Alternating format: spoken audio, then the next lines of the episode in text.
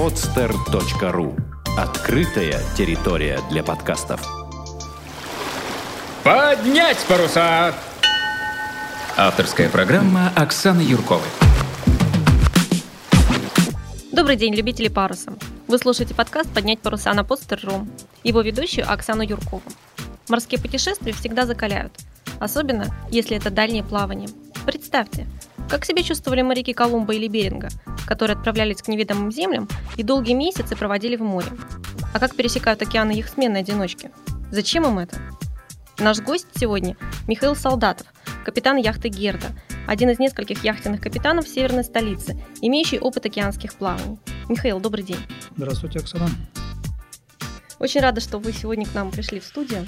А, я с вами заочно знаком, потому что я слышал отдельные ваши передачи, в частности, передача с командованием парусная школа «Надежда». Мне очень понравилось.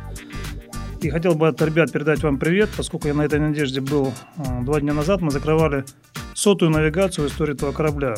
Это супер знаменательное событие, потому что это самый старый парусник России. В настоящее время мне любезно пригласили борт пройти от Приморска до Санкт-Петербурга. Я хочу свидетельствовать, что и сама яхта находится в идеальном состоянии техническом и мореходном, и экипаж обладает хорошими морскими навыками. Полностью в строю, готов к дальним плаваниям и пожелать этому прекрасному парусному судну экипажу и 101 навигацию, и дальнейшей сотой навигации также хорошо ходить, как они ходили в этом году. Спасибо, Михаил. Очень приятно, на самом деле, что вот а, нас слушают и потом приходят э, к нам в студию уже в качестве гостей. А вот у нас программа посвящена доступному парусу. Э, Михаил, расскажите, вот как по вашему мнению, доступен ли парус сейчас ну, молодежи или нет? Ну или даже не молодежи, а просто людям, которые хотят выйти в море хотят этим заниматься? Абсолютно доступен. Я вот два примера приведу. С той же Надежды вообще не был знаком. И этой надежде, ну, слышал даже на палубе корабля. Был несколько лет назад, когда находился еще в профсоюзах в плохом состоянии. Ничто не помешало мне набрать номер телефона, на, который видно было на сайте этого парусника. Договориться о встрече, это было примерно месяцев 6-7 назад, познакомиться с людьми и выйти на нем в море. Я для них человек с улицы, никакого там преимущества перед другими людьми или там перед детьми, молодежью не имею. И думаю, что эта надежда открыта сейчас для всех. Ну и второй пример, наверное, мой собственный. Я после службы в военно-морском флоте, имея ну, слегка парусную биографию, ходя на шлюпках парусных и на Химовском училище, училище нас учили парусному делу. Было желание, имея свободное время к парусу приобщиться, ничто не помешало мне, собрав скудные пенсионные средства, приобрести яхту, достаточно старенькую, но крепенькую, и заниматься парусным спортом. То есть вывод такой, что если есть желание, возможности сейчас есть. Это очень радует. А, надеюсь, что ну, с каждым разом все больше и больше людей все-таки э, смогут понять, а, что парус это вещь доступная, и что если есть мечты, связанные с лодкой, то их нужно реализовывать как можно быстрее, а не сидеть и ждать какого-то там удачного момента, который, в принципе, может даже не наступить, если ему в этом не помочь. Михаил, расскажите вот, э, пожалуйста, про вашу трансатлантику. А, для многих э, переход через океан – это такая очень глобальная мечта и порой даже недостижимая.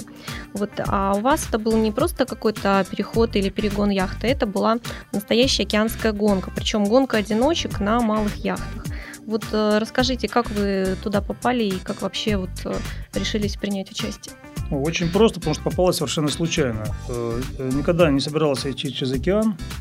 И вот маленькую яхту э, в Швеции купил 8-метрового типа Альбенвега где-то лет 7 назад. Э, просто для удовольствия ходить по морю там, выходные проектные дни. Она достаточно малогабаритная для океана э, ну, не предназначена явно.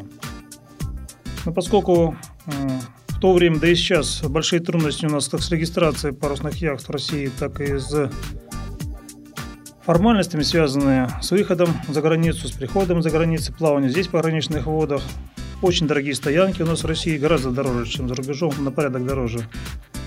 Вот, то пока здесь э, ситуация не изменилась, хотя я прилагаю сам, э, я член Федерации парусного спорта, и сам прилагаю усилия, чтобы эта ситуация изменилась. И вы знаете, что мы в прошлом году получили решение правительства с разрешением захода иностранных яхт сюда внутренние водные пути. Это благодаря Федера... Всероссийской Федерации парусного спорта. Георгий Шайдук, который большую работу в этом провел. Вот. Ну, э, пока я на этой яхте ходил за границей, была идея не спеша перейти из Швеции э, в Черное море. У меня там мама живет в Адлере, но думаю, пока время есть, пока Олимпиада там будет проводиться, как раз там, если знаете, порт строится для Олимпиады, которая будет перепрофилироваться потом под яхту. В устье реки Мзымт, это река Мзымт от моего дома моей мамы находится в 10 минутах ходьбы. И да, я так... была на Мзымте несколько лет назад, сплавлялись по ней. Да, тогда еще можно было сплавляться. Но, но, думаю, что с окончанием строительства она будет такая же чистая и хорошая речка, как была до строительства. Вот, поэтому вот не спеша шел по периметру Европы на юг с остановками, с отпусками, как была возможность. А, тем более яхта маленькая, ее содержание за границей обходились не очень дорого. И можно было позволить себе там два раза в год а, на две недели слетать на самолете, пройти там очередные 300-400 миль, посмотреть две-три страны, а, оставить ее там, где кончается отпуск в каком-то порту, потом в этот порт прилететь, идти дальше. Таким образом, я бы посмотрел всю Европу как прибрежную часть, но в то же время и я не сильный апологет там это самого спортивного стиля плавания, когда только порты видишь. В любой стране от порта до столицы в Европе не больше часа езды на автобусе или на электричке. Из Гавра в Париж, из э, до Брюсселя, Зейбрюки очень быстро можно добраться, посмотреть все самые красивейшие города Европы.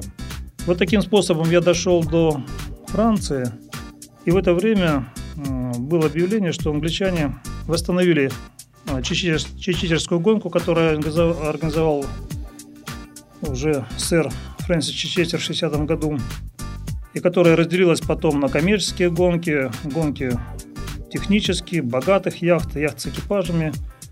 И э, часть англичан э, решила восстановить традиции малобюджетных гонок для всех желающих и объявила такую гонку через Атлантику из Англии в США, в Ньюпорт, для яхт длиной меньше 30 футов, то есть э, меньше 9 метров, для всех любителей э, парусного спорта мира. Любой желающий с любой страны мог на эту гонку заявиться. Организаторы не просили никаких стартовых взносов, никаких э, платежей. Не было никаких суперпроверок и допусков. Англичане прекрасная морская на, нация. И там в условиях соревнований было дописано, что капитан идет на свой страх и риск, будучи уверенным полностью в своих силах и своей лодке. Вот. Сначала была в 2008 году у них промежуточная тренировочная гонка Плимута до Азорских островов. Она как раз совпадала с маршрутом в город Сочи, потому что Сочи примерно через Азорские острова а с Англии путь. Я э, поучаствовал в этой гонке, очень неудачно поучаствовал, опыта никакого не было. У меня в Ла-Манше вышел строить двигатель.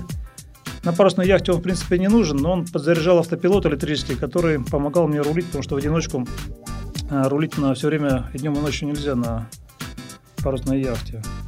Я остался без э, автопилота. Дня 4 я еще поборолся сам с собой. Потом понял, что достаточно тяжело идет маршрут, и все уже финишировали, а я еще посреди Бискайского залива. Вот. И э, достойно для участников соревнований сошел с дистанции и вернулся в город Брест во Францию для ремонта.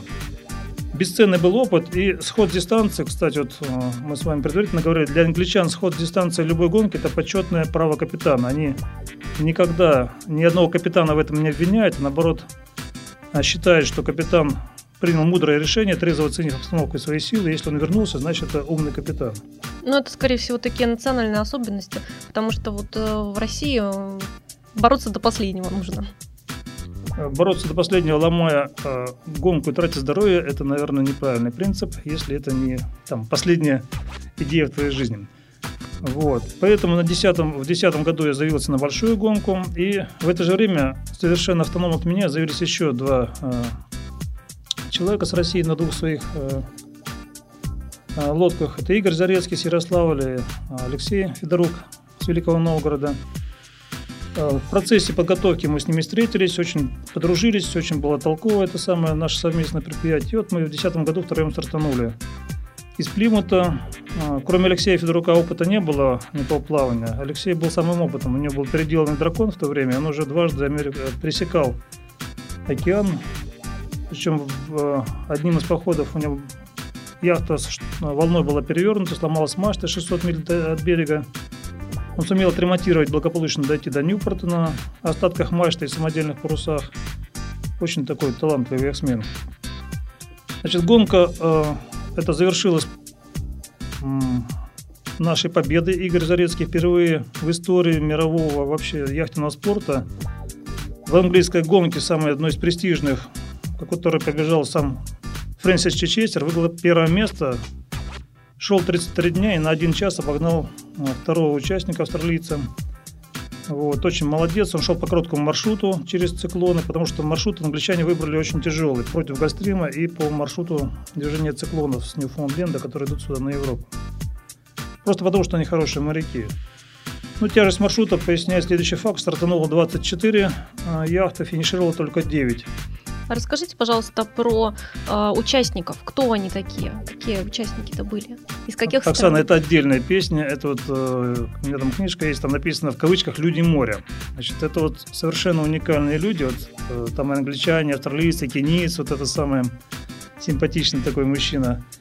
Но я хочу сказать, вот самый старший участник, два старших участника, они, кстати, меня опередили. Э, я шестое место занял, а они заняли четвертое и пятое. У одного 18 пересечений Атлантики, у второго 13 пересечений Атлантики. Они себя в море чувствуют как рыбы в воде, э, не потому, что они там штормов не боятся, они в них не попадают. Они знают хорошие маршруты, правильно выбирают эти маршруты. Вот. Хотя у каждого у них есть гражданская специальность. Ну, вот понятно, что вот эти вот, товарищи, коллеги наши, которые 73-76 лет уже на пенсии, ну, им надо позавидовать, что у них физическое, их состояние и умственное развитие, я скажу, на очень хорошем уровне вот, находится. А те, кто помоложе были, а, они все работают, и вот на эту гонку они выбирали время, а, отпуска. Вот, все они исключительно хорошие моряки в плане того, что я говорил, что не было это самое, не было проверок да, перед тем, а, ни спасательных снаряжений, ни гимсовских там э, технических осмотров, талончик осмотров никто не выдавал. Вот. А, одна яхта, которая погибла, ну, капитана спасли на плотик, он высадился, его танкер подобрал. Она погибла потому, что не выдержали ванты, упала мачта и при падении пробила борт. По остальному техническому состоянию яхты, по оборудованию, они все благополучно э, смогли пересечь океан, что говорит об их капитанах и вот этих участниках, как высококлассных моряках именно такого дальнего океанского плавания. Ну вот вы сказали, что стартовало 24, а дошло только 9. Да, потому что маршрут против Гольфстрима подразумевает и там же преобладающие западные ветра. Этот маршрут для возвращения из Америки. То есть есть некие рекомендованные маршруты для парусных судов, и все парусники их знают. В Америку все идут южными маршрутами, там, где пассаты, это в районе Канарские острова, линия Канарские, Карибские острова. Возвращаются из Америки как раз этим северным маршрутом, грубо говоря, Нью-Йорк, там, Лондон. Вот эта линия э, возвращения из Америки парусных судов.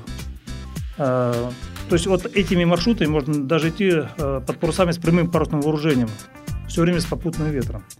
Угу. Гонка была против э, ветра, то есть против западных ветров. Гольфстрим сносил э, за сутки на 16 миль. То есть если ты не идешь вперед, а дрейфуешь, тебе на каждый день 16 миль несет назад. И вот это западные ветра и Гольфстрим, они привели к тому, что гонщики, вот некоторые там за 2-3 недели не смогли продвинуться вперед. Их или далеко на север отбросило Гренландии, один вот товарищ Роджер в район Гренландии там попал, сломал ключицу, вернулся обратно.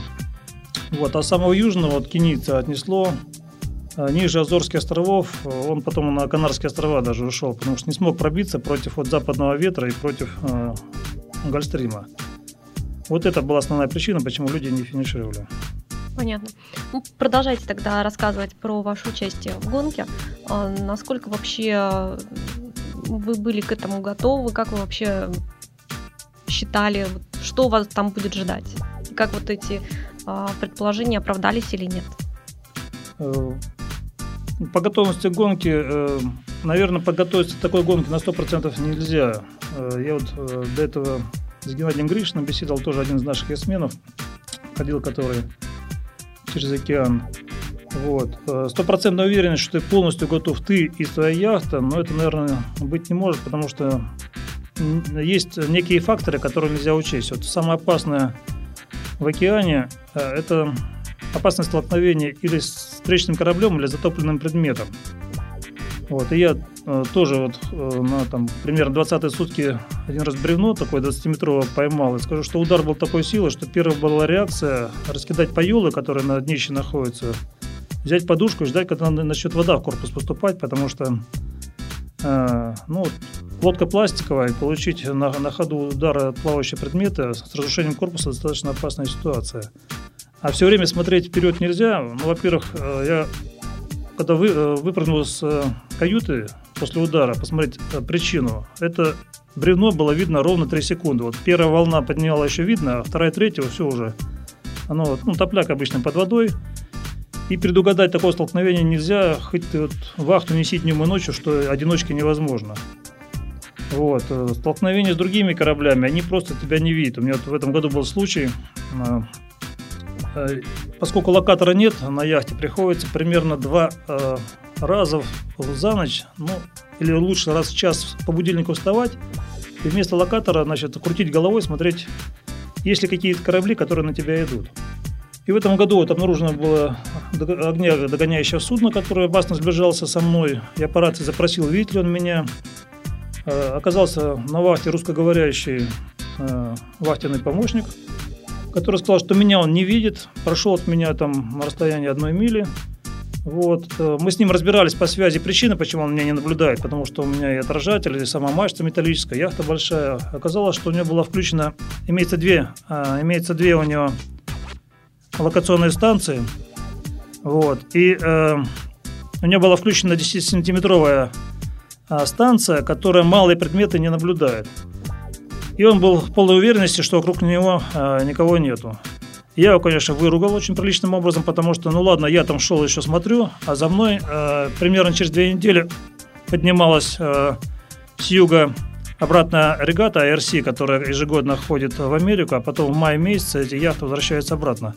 Порядка 170 яхт должно было идти по этому маршруту. И, конечно, в таких условиях э, Э, сидеть на локаторе, который не видит малоразмерной цели, это для этих э, яхт смертельный номер. То есть никакой гарантии, что большой корабль э, вас видит, точно нет. И, к сожалению, приходится самому спасаться от этих кораблей. Но способ спасения или иметь локационную станцию, что на маленькой яхте проблематично, или иметь э, АИС, это автоматизированный идентификатор который тоже требует большого электропотребления, э, или вставать по будильнику и каждый час. А в приливной зоне, вот я в Ла-Манше ходил, это самое, каждые 20 минут просыпаешься, крутишь головой и опять на 20 минут ложишься спать. Сколько по времени занял ваш переход? Ну, вот Игорь у нас первое место занял 33 суток. У него самый короткий шло, маршрут шел по портодроме через центр циклонов. Он очень хороший моряк, хорошо подготовлен был. Он гонщик, он мастер спорта международного класса. Вот у меня мы своим шестым местом заняло 44 дня. И как вот эти вот, это, это же больше месяца получается, да? Как вот э, человек э, в одиночку, в океане, как он там выживает вообще? Первый факт, я скажу, фактор возраста важен. У нас самый младший участник больше 40 лет, младше не было. То есть молодежи не было, потому что, наверное, молодежь, э, нужна какая-то социальная среда, активность. Людям, которые постарше, они поспокойнее, могут сами с собой разговаривать уже в хорошем смысле слова. Вот. Второй фактор э, адаптация. Ну, во-первых, надо э, с собой что-то иметь, чем-то заниматься. Э, там книги. Э, у меня учебник английского языка с собой был. Очень хорошо стимулировал. Мне так неохота было английским заниматься, что думал, чем бы еще заняться, лишь бы не английским языком. Поэтому яхта всегда блестела, сияла. Я все время искал какую-нибудь работу, чтобы, ну, не сидеть с учебником, но случались очень часто случаи, делать уже нечего, яхта блестит, сама по себе идет, ветровой автопилот рулит, берешь учебник английского и учишь. С американцами я хорошо к тому времени уже стал общаться, по прибытии английский мне хорошо пошел. Значит, адаптация шла первые две недели. Первые две недели это организм полностью отказывается функционировать, я скажу. Для меня, я до этого, ну, грубо говоря, офисным работником был, и на яхтах ходил вот так отрывочно, там день-два в море выйдешь и обратно или прибрежное плавание, когда периодический отдых есть. В океанском плавании зайти некуда, от качки избавиться некуда. И э, для маленькой яхты большая проблема – это некая система волн, кроме большой океанской волны накладываются ветровые волны, которые кидают легкую яхту таким образом, что ни обед не приготовить, ни поспать. То есть тебя ну, примерно как ощущение, как попытаться поспать в грузовой машине, которая в кузове, которая едет по грунтовой дороге с большой скоростью. То есть тебя или об койку так бьет, что не заснуть, просто синяки получаешь. Вот, а сковородка с котлетами она спрыгивает с печки, сама по себе живет. И вот первые две недели организм очень сильно садится, физически садится. Если я просто раньше менял там стаксель на штормовой стаксель 5-7 минут, то мне через 8-9 я заметил, что минут 40 я меняю, потому что уже руки слабенькие, это самое, организм по-другому чувствует. Где-то через две недели это адаптируется. Вот у меня через две недели организм адаптировался, вот, вошел в какой-то режим такой понятный этому организму, я с ним договорился, с этим организмом, что остальные условия удовлетворяют. Вот. Но я к этому времени потерял очень много веса. Я на финише, наверное, потерял килограмм 18 из своих 100. Ну и, наверное, больше половины за первые две недели это адаптация. Э, конечно, тренироваться. Э, просто для, наш, для россиян океанские плавания это далеко. И, конечно, с полным циклом идти в Англию на старт, идти в Америку, возвращаться и идти сюда, это где-то 5 месяцев. Это никто себе такого времени не может позволить. А с работы прыгать на яхту в Плимуте идти на старт было то, что у меня было. То есть неадаптированный организм вынужден был две недели удивляться, чего этого сунули такие комф- некомфортные условия, почему его качают, стучат, есть не дают, пить не дают, требуют все время не спать. И этот организм сильно возмущался. И вот мы с ним только через две недели договорились, что он начнет функционировать. А, кстати, как вот э, со сном, как вы режим вырабатывали? Потому что нужно же и яхту вести, и как-то время от времени там следить за всем. И спать-то тоже хочется. А, со сном совсем плохо. Вот совсем плохо. Это это, наверное, одна из самых больших причин аварийности и э, одиночек. Э, вот, наверное, из анализа этих самых возможных анарий, э, аварий, значит, э, организм, э, когда его дробно переводишь на такую дробную систему, еще есть английская такая сменка, Элен МакАртура, такая известная э, в мире суперзвезда, скажем так, мирового яхтинга – она, когда ходила вокруг света, с берега специально разрабатывали ей режим рваного сна с тем, чтобы она просто дожила до финиша в нормальном состоянии, иначе бы она что-нибудь с головой было. Значит, э, дробный сон вообще выбивает, э, выбивает человека, но есть обстоятельства, когда ты можешь себе позволить расслабиться. Значит, вот такие сны там по часу, по два, это в прибрежной зоне или в районе судоходных путей. Когда э, на горизонте там периодически возникают корабли, ты понимаешь, что от них опасность очень большая, и что лучше не поспать, чем потом плавать на спасательном круге. В океане, вот за, как только я вышел за Ла-Манш, за линию судоходных путей вот, э, до Азорских островов, вот за 18 дней я видел всего одно судно. То есть это явно район неинтенсивного плавания, и явно можно позволить себе поспать побольше. Вот, конечно, с организмом приходится э, договариваться, но режим был такого, э, большой сон был ночной, часов 8-9, э, с двумя подъемами вот этими в качестве радиолокатора. Потом я утром всегда менял паруса, на ночь всегда ставишь паруса поменьше, чтобы не вскакивать и в ночи не менять паруса, потому что там шквалик набежит, еще что-то, должен быть запас, ну, не ленивости, а запас не бегать на верхнюю палубу скользкую ночью и в ночи не менять, э, не ставить риф, не менять паруса. Это достаточно опасное мероприятие, тем более сонного человека в одиночку, которого вытащили наверх. И всегда на ночь ставишь э, парусов поменьше. Вот. Утром э, просыпаешься, ставишь парусов побольше и обычно еще часочек после этого досыпаешь. Вот организм вырубался моментально. Вот. Вроде бодренький, вроде паруса ставишь, спотел, там побегал, пришел, чайку попил, лег, все, через 3 секунды ты уже спишь и час еще свой досыпаешь. Какая-то связь с большой землей, с внешним миром у вас была во время пребывания на яхте? Да, связь должна быть обязательно, потому что это самое... Первое, э, был спутниковый радиотелефон системы Iridium, который работает в любой точке э, океана. Э, он немножко больше, чем обычный наш вот мобильный телефон. Примеры, как наши старые первые-первые телефоны, такой кирпичиком. Вот. Э, совершенно э, позволяет э, набрать любой номер домашний, там, телефона, мобильного телефона, который вы захотите во всем мире. Спокойно можно разговаривать с этим абонентом. Дорогая э, такая игрушка, она сама по себе стоит полторы тысячи евро, и трафик, э, э, грубо говоря, там еще, наверное, тысяча евро на весь переход, это возможность пользоваться связью. Но она заменяет много приборов. Вот у меня он заменил э, ну, общение с домом, понятно, и э, у нас был э, Михаил Федюшин, на, на берегу остался один из участников, который хотел, но не пошел, не получилось. Вот. И он э, был типа берегового штаба, он обеспечил прогноз погоды.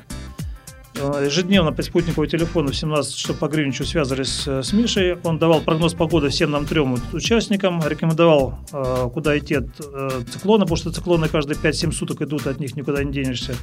Где зона послабее ветров, где посильнее, где попутные, где встречные. На карте эта обстановка анализировалась. Вот. И вот эта спутниковая связь заменила нам ну, наверное, вот эту... Можно, конечно, было интернет себе завести, да, с самим прогноз погоды, но систему Нафтекс поставить. Но на маленькой яхте все эти э, вот лишние прибамбасы, они, во-первых, периодически выходят из строя, ломаются. Во-вторых, требуют отдельно, отдельного энергоснабжения.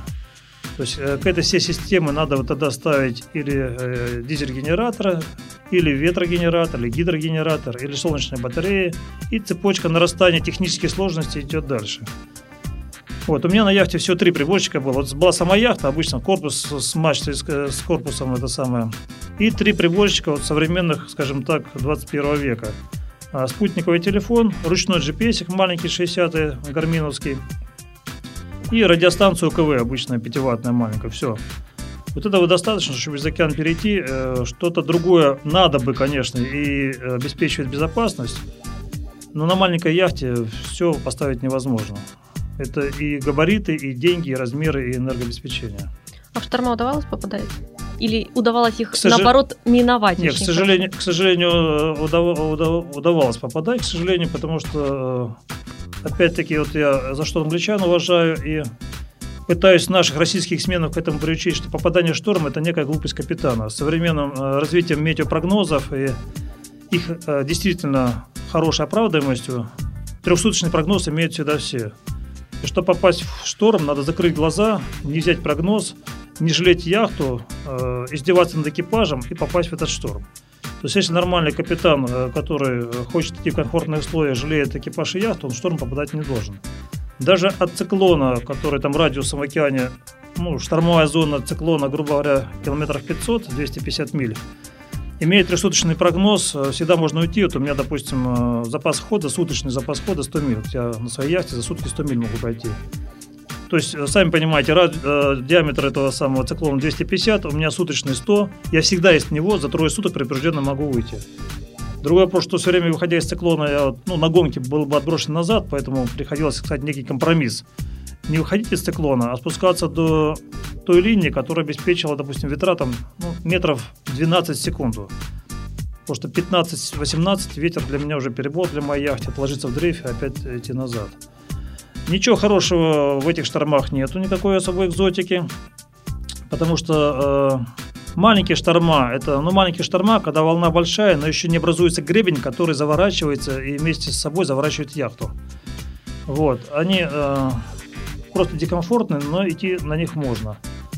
А вот попадание шторм, который образует гребень, и где начинается циркуляция воды в этом гребне, и от него яхту э, не спасти от этого гребня, это уже некий, некий значит, не, не подарок судьбы, наоборот, а некий перс судьбы, да, как повезет. Вот. Ну, меня от первой гонки 2010 года пронесло, я в такой шторм большой ни разу не попадал. Вот. Игорь вот Зарецкий попадал, и его впечатление вот об глазе буры, когда он попал в центр циклона, внезапно стих 25-метровый ветер, и он оказался э, с повисшими парусами среди э, хаотичных волн, там в центре, этой, в центре циклона волновые системы друг на друга накладываются, там такие хаотичные волны, метров 4-5 высотой, очень короткие. Я, говорит, хуже в жизни еще не видел, говорит, потому что не выйти, вот из этой системы не выйти, ветра нету, паруса хлопают, волны качают – и ты знаешь, что по периметру 25 метров в секунду это ураганный ветер, и сейчас этот ветер к тебе все-таки дойдет, пока ты лежишь в дрейфе. Вот для него очень такое впечатление э, тяжелое произвело. Чуть-чуть схватил я этот на обратном пути. Вот в этом году я шел обратно из Америки. Такой штормик недооценил немножко.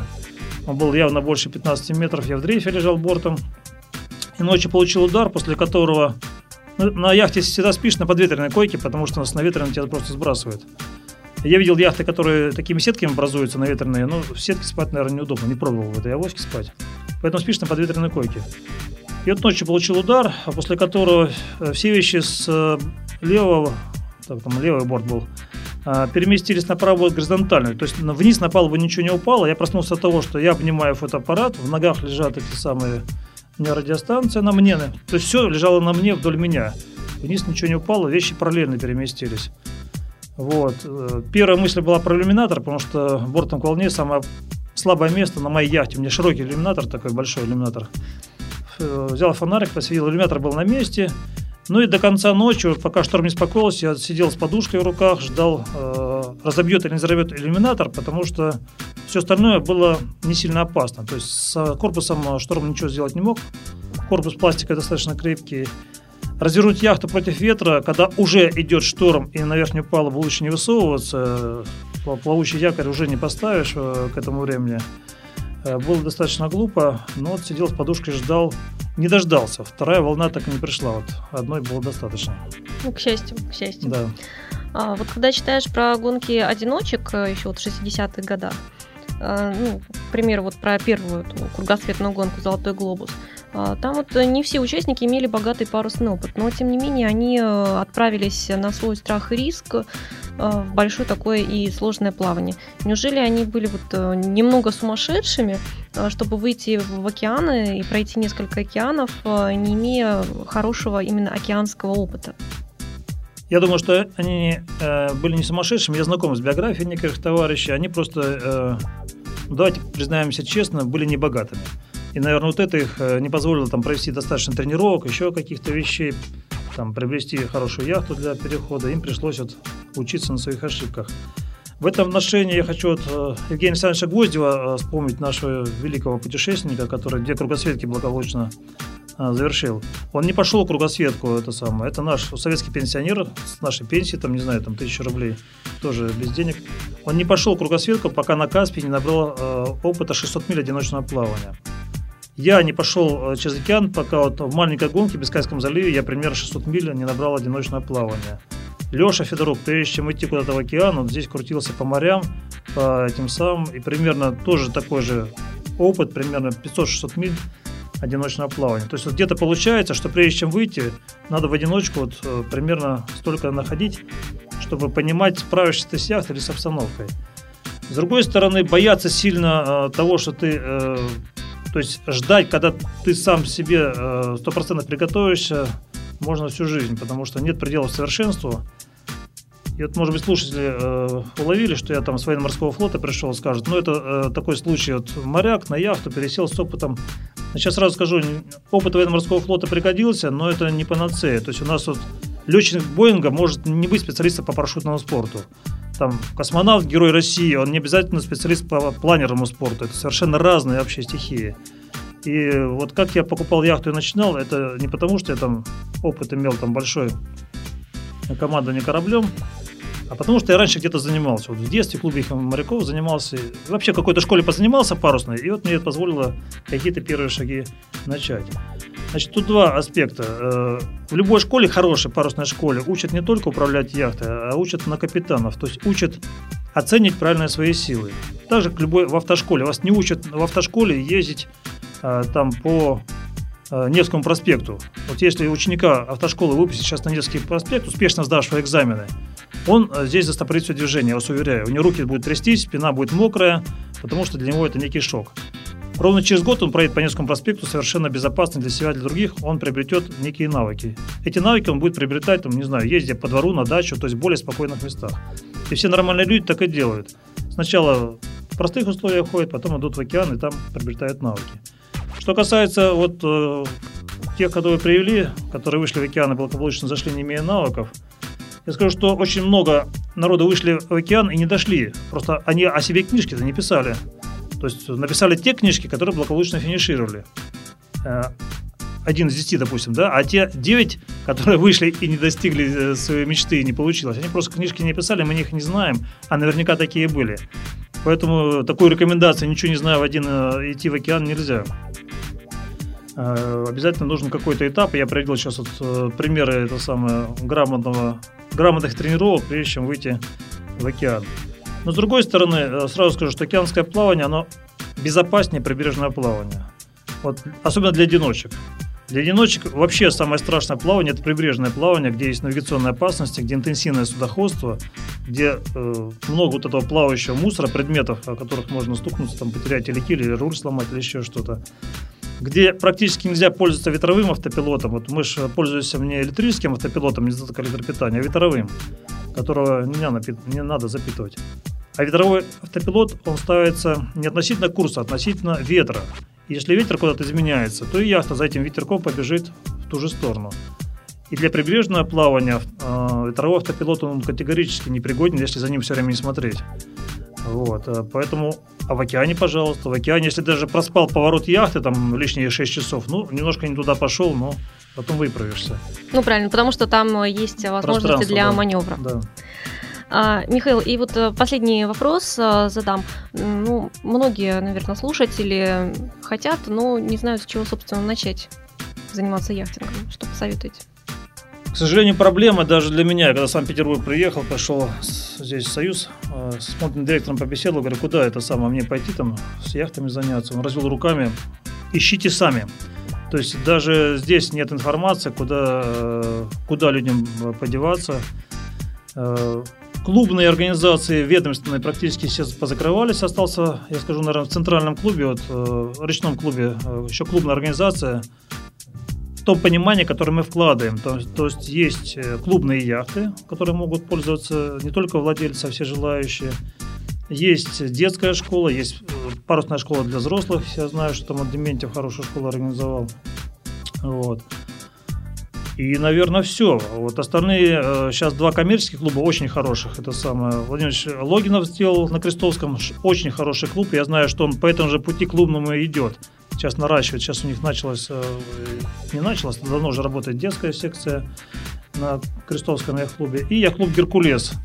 Это в Лахте находится, но он немножко далековато, но он с возможностями. Там и стоянка хорошая, детская школа хорошая, и тренера там хорошие. Вот а Олег Чугунов там а, хороший тренер в этой детской школе. Ну так а что людям-то делать? Людям делать надо э, набрать интернет. Я просто могу там сказать там пару школ э, выступлю, ну, во-первых, в качестве рекламы для этих школ. Да, ну, вот, вот меня... лучше не нужно рекламы Да, да, да. Пусть сами И остальные обидятся. Что надо сделать? Набрать э, обучение парусному, э, парусной школы в интернете. У вас высится несколько школ парусных, которые имеются, и о них имеются отзывы в интернете, и вообще интернет для этого очень хорош, потому что там не закрыть и не пропиарить, там, что люди учились, что думают об этой школе, то и пишут. Значит, эти школы есть в Санкт-Петербурге, есть в Москве и есть за границей. Обучиться парусному делу э, можно в классической вот парусной школе, да, там где большой теоретический курс, э, там 170 часов, по-моему, сейчас считают у нас. Вот. А можно вот э, по системе, э, две системы, английская есть э, RVH и американская вайтишная. А там примерно как обучают автоделу. То есть там 33 часа примерно теории и 2 недели практики. Вот. Практика, к сожалению, у нас э, в России трудно организовать. Практика у нас в наших даже российских школах а, организована за рубежом. В Турции, в Черногории, там, где хороший климат, хорошие возможности и хорошие условия для практики. Поэтому совет очень простой. Если мало денег, что тут скрывать, если бюджет не позволяет, надо идти в наши ленинградские клубы, э, знакомиться с людьми. Все очень доброжелательно, вот все клубы, которых я знаю, все очень доброжелательно вас примут, 100% примут доброжелательно. А, покажут свои возможности на э, какой-то яхте, которая это самое, есть свободные места, вас на эту яхту пригласят, и вы будете в процессе хождения на яхту обучаться.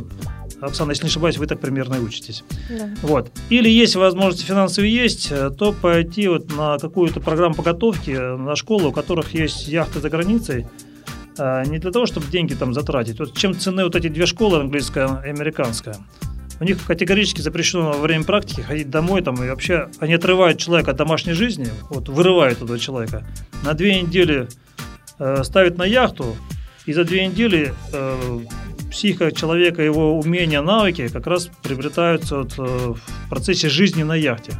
Вот у нас, к сожалению, в России не так. У нас вот отрывочная такая практика. Два часа походил, потом дома сидишь и все уже забываешь. Поэтому вот ехать в эти школы, которые имеют базы э, за рубежом, там отучиться. Я вас точно уверяю, что все хорошие школы, это самое, ну, те две назовут точно. Сначала давайте не патриотично скажу, но хороший преподаватель, это, это школа Гекова есть в Турции, инструктор шикарный, это самое. И э, русская школа от Олега Гончаренко в Черногории э, с русскоязычными инструкторами. Вот эти две школы, я, я за них просто ручаюсь, потому что я э, и знаю и преподавателей, и выпускников этих школ. Вот. Есть и остальные такие же хорошие, просто я с ними не сильно знаком. Вот они действительно там за два месяца теории э, зимой и за две недели летом готовят э, людей к умению управлять и командовать яхтой, после чего вы можете брать яхту в аренду за границей и, как я уже говорил, не торопясь, не спеша, реально оценивая свои силы, потихоньку-потихоньку приобретать навыки и управлять яхтой дальше. И после вот 2-3 раза возьмете в аренду за границу яхту, вы полноценный капитан вполне будете. Михаил, спасибо большое. Очень интересный получилось, получился разговор. А, нашим гостем, напомню, был сегодня Михаил Солдатов, яхтенный капитан, один из трех российских яхтсменов, участвовавших в трансатлантической гонке одиночек Jester Challenge. А вы слушали подкаст «Поднять паруса» и его ведущую Оксану Юркову. Попутного вам ветра. Сделано на podster.ru Скачать другие выпуски подкаста вы можете на podster.ru